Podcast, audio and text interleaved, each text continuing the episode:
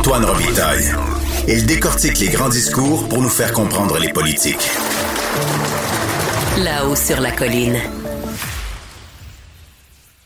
On s'en va maintenant à Paris rejoindre Daniel Turp qui est dans le vestibule d'un grand appartement, d'une grande maison appartement parisienne. Euh, il s'est réfugié là parce qu'il pleuvait. Euh, mais Daniel Turp, qui est-il? C'est le nouveau membre correspondant de l'Académie des sciences morales et politiques de l'Institut de France. Bonjour Daniel. Bonjour Antoine Romitaille. Euh, et c'est vrai que le temps est maussade. J'aurais aimé vous faire cette entrevue devant l'église Saint-Sulpice devant le café de la mairie, mais voilà, donc euh, il a fallu que je me réfugie ici dans le vestibule. Daniel, maintenant, la question que je voudrais vous poser, c'est êtes-vous le Danny Laferrière des juristes, euh, au sens où vous avez été intronisé à l'Académie française des sciences, et je rappelle que vous êtes professeur de droit, donc êtes-vous le Danny Laferrière des juristes?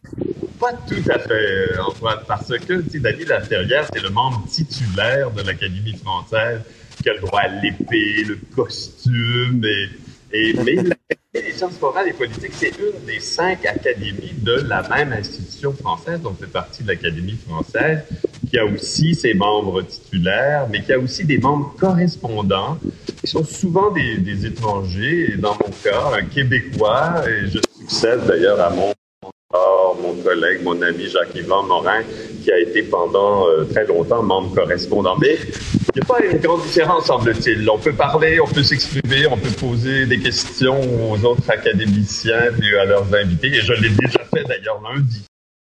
Alors, vous succédez à, Jacques-Yvan Morin. Euh, il, a été euh, intronisé à quel moment, Jacques? Il avait été intronisé à quel moment, Jacques-Yvan Morin? En 2006, si je me rappelle bien, donc il a passé plus de 15 ans euh, euh, comme membre de cette académie. Il participait euh, aux, travaux de l'académie. Ces travaux-là, c'est des travaux qui euh, amènent les académiciens et les membres correspondants à se réunir presque tous les lundis de chaque mois. Il y a des conférences sur un thème particulier. Cette année, c'est le thème, c'est regard sur la justice. Alors, j'étais très intéressé euh, dès lundi dernier à entendre le président de la Cour de cassation de France qui est venu parler de la situation de, du Conseil de la magistrature euh, en France. D'ailleurs, j'ai parlé de notre Conseil canadien de la magistrature et des quelques petits problèmes euh, que nous avons avec des juges dont on a recommandé la destitution. Alors, j'ai informé un peu les gens de l'Académie de ce qui se passait au Québec en matière de justice. Ah oui, et, quelle différence on peut euh, tracer entre ces situations-là, la situation française et la situation québécoise et canadienne? Ben, écoutez, il y avait un problème sérieux avec le système de justice de France. Il y en a encore un problème sérieux. Puis, ils ont eu quand même le courage de convoquer des États généraux sur la justice en France.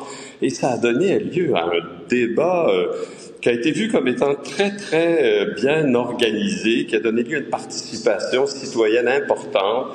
Et euh, il y a eu un rapport qui a été rédigé par Jean-Marc Sauvé, euh, et qui présentait un nombre de recommandations qui ont déjà été mises en œuvre. Et, moi, j'ai dit à mes collègues qu'on était mûrs au Québec pour des États généraux parce que nous aussi, on a des problèmes avec notre système de justice au Québec.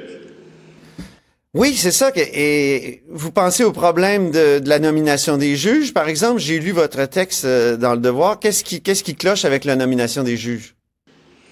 Ben écoutez, d'abord le, problème de la nomination des juges en, est un qui euh, porte sur, par exemple au Québec, le fait que les cours du Québec, ces juges sont pas nommés par le, gouvernement du Québec, sont nommés par le gouvernement du Canada. Ça, c'est un problème qui existe depuis le début de la Fédération en 1867.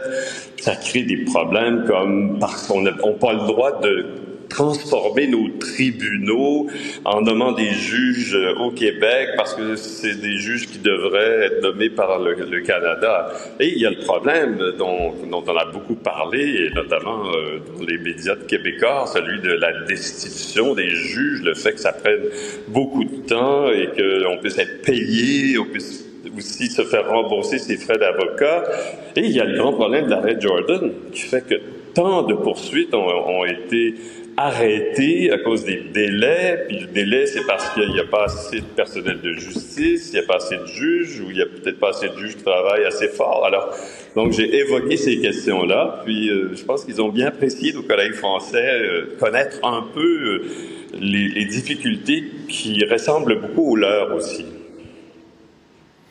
Et on, les, on peut les envier sur quoi? Et eux peuvent nous, peuvent nous envier sur quoi, dans quelle, quelle dimension ils peuvent nous envier de, de notre système et euh, inversement, quelle dimension on peut envier de, de, du leur? Je pense qu'il n'y a personne qui peut envier personne dans les circonstances actuelles. Si ce ah que vraiment, il y a plusieurs recommandations du, du, rapport des États généraux sur la justice qui ont commencé à être mises en œuvre.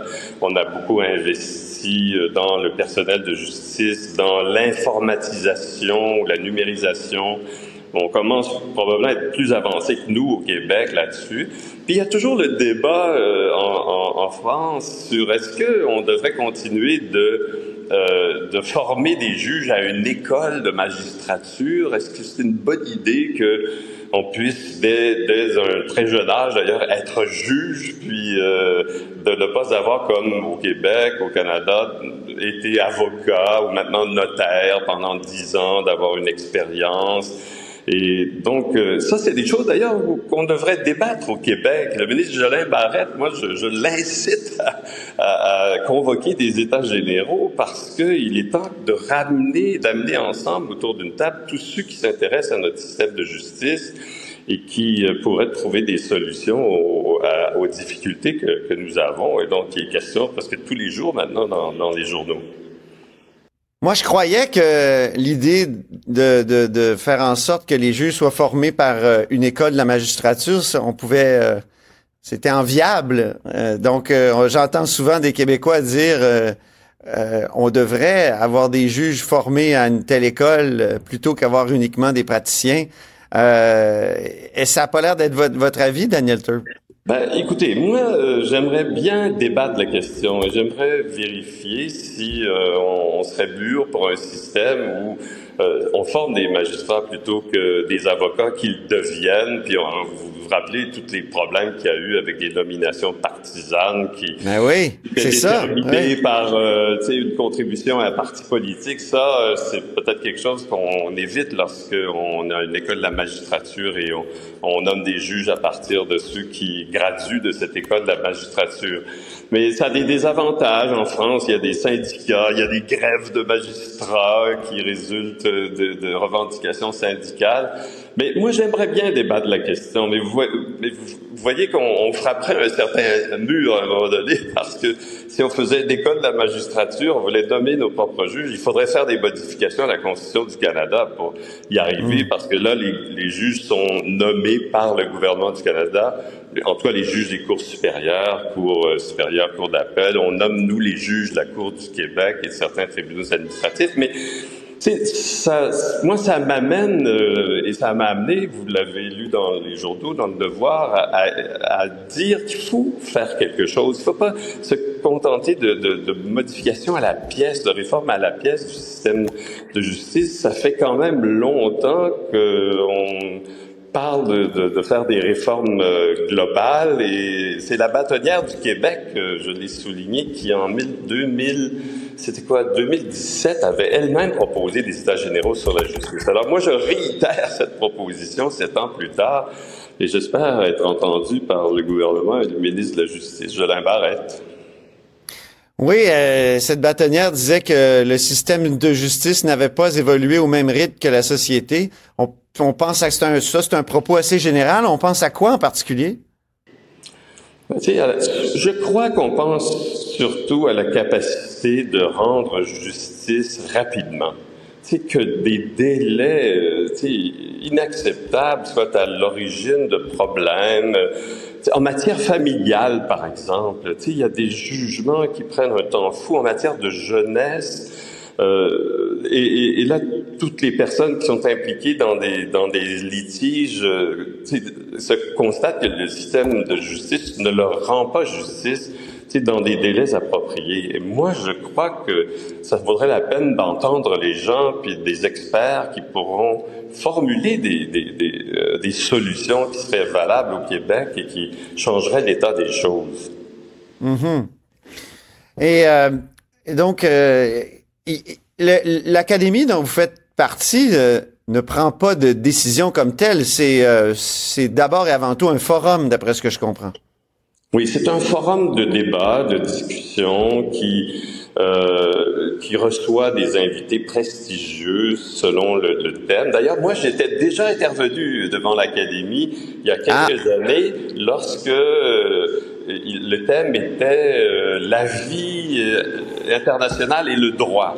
Et j'avais été invité par le juge Gilbert Guillaume, qui est d'ailleurs celui qui m'a présenté lundi dernier qui a été euh, président de la Cour internationale de justice, et j'avais fait une, une, conférence sur le Québec et le droit international. Comment le Québec, avec sa doctrine générale la joie, puis avec euh, sa loi sur le ministère des Relations internationales, ses délégations, sa représentation à l'Organisation nationale de la francophonie, avait été devenu un vrai sujet pour international, un vrai euh, une, un acteur, ouais. Un acteur qui avait même une personnalité internationale, comme l'a écrit d'ailleurs Jacques-Yvan Morin.